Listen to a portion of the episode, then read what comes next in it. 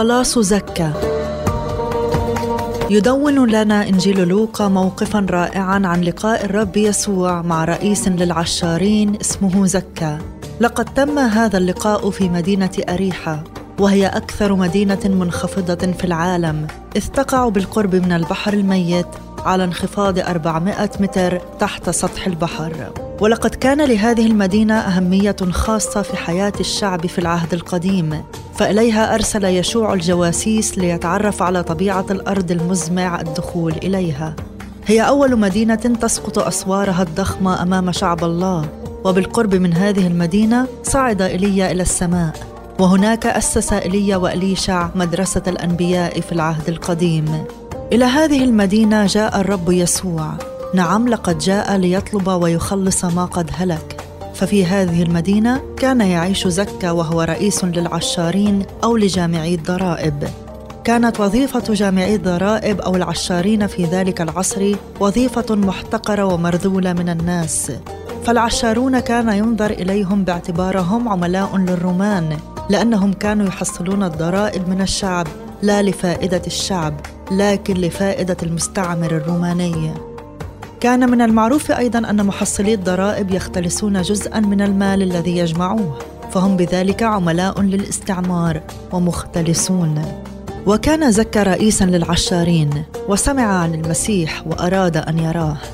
من الواضح أنه كان يبحث عن الحق ونظرا لطبيعة عمله كان من الصعب أن يلتقي بالرب يسوع. والكتاب المقدس يذكر أنه كان قصير القامة وأراد أن يرى يسوع عن قرب لكن بسبب ازدحام الجموع حول المسيح صعد فوق شجرة جميز لكي يرى يسوع وهو يعبر في شوارع مدينته. بالطبع هذا التصرف لا يليق بشخص في مكانته لكن من الواضح أن كان لديه إرادة قوية ورغبة شديدة أن يتقابل مع الرب يسوع حتى أنه لم يبالي باستهزاء الناس به عندما يروه فوق شجرة الجميز.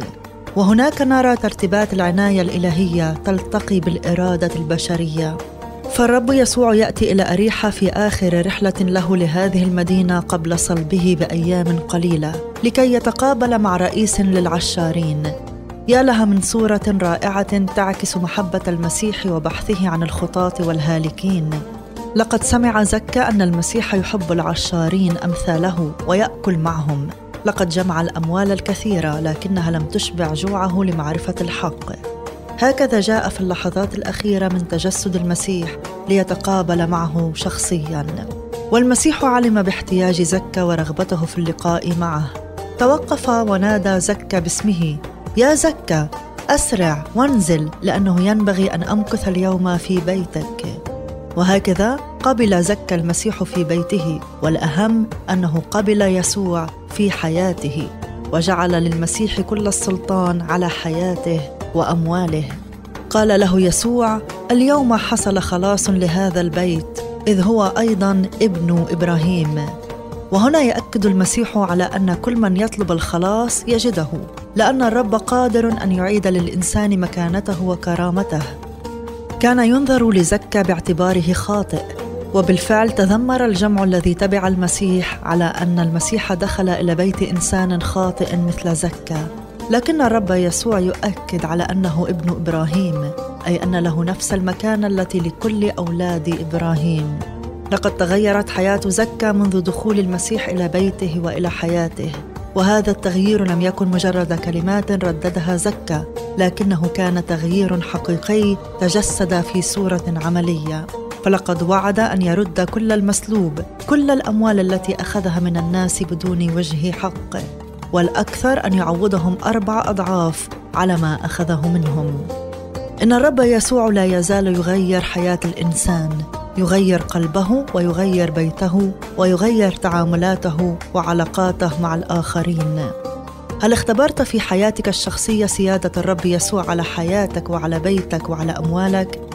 هل تعطي للرب كل السيادة والسلطان على كل شيء في حياتك؟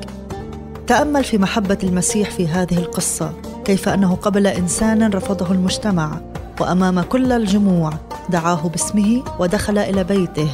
غير المسيح حياة زكا وهو يريد أن يغير حياتك. إن طلبت منه ذلك. أصلي أن تكون هذه الحلقة بركة لحياتك.